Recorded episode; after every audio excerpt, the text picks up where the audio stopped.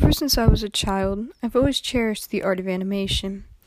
The way that someone can turn still images into a fluid motion captivated my heart from young age, to where I'm still mesmerized by it today.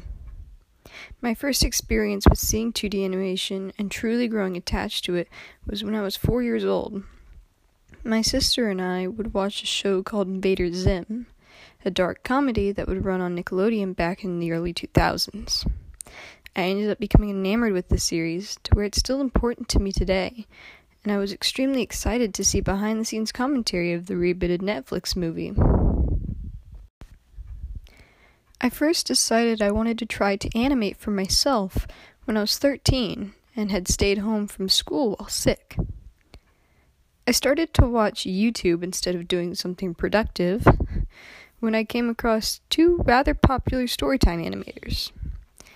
As I watched, I started to discover for myself that I too could animate content on my own. It inspired me to try and make comics and storyboards, all to try and warm myself up for animatics and animation.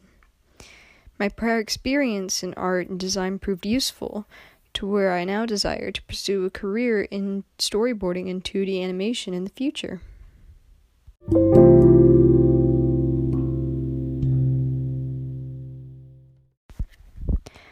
Art has always been my passion since I was younger. I started to really become serious about art when I was about 12 or 13 and began to take classes on art and design. I've had countless sketchbooks and papers thrown about my room, all filled with scribbles and ideas that come and go from my mind. Through my passion, I've connected with other people and broadened my reach into the art community. Today, I've spoken with several professional storyboard artists and several freelance artists and have been able to learn and benefit from these professionals' experiences. I've done plenty of research and practice in boarding and art concepts to attempt storyboarding. While I've yet to create a full fledged animation on my own, I have created rough animatics and comics, all to prepare myself for that eventual goal. Animation is a passion that I learned that not only am I willing to learn, but I have the capacity to learn.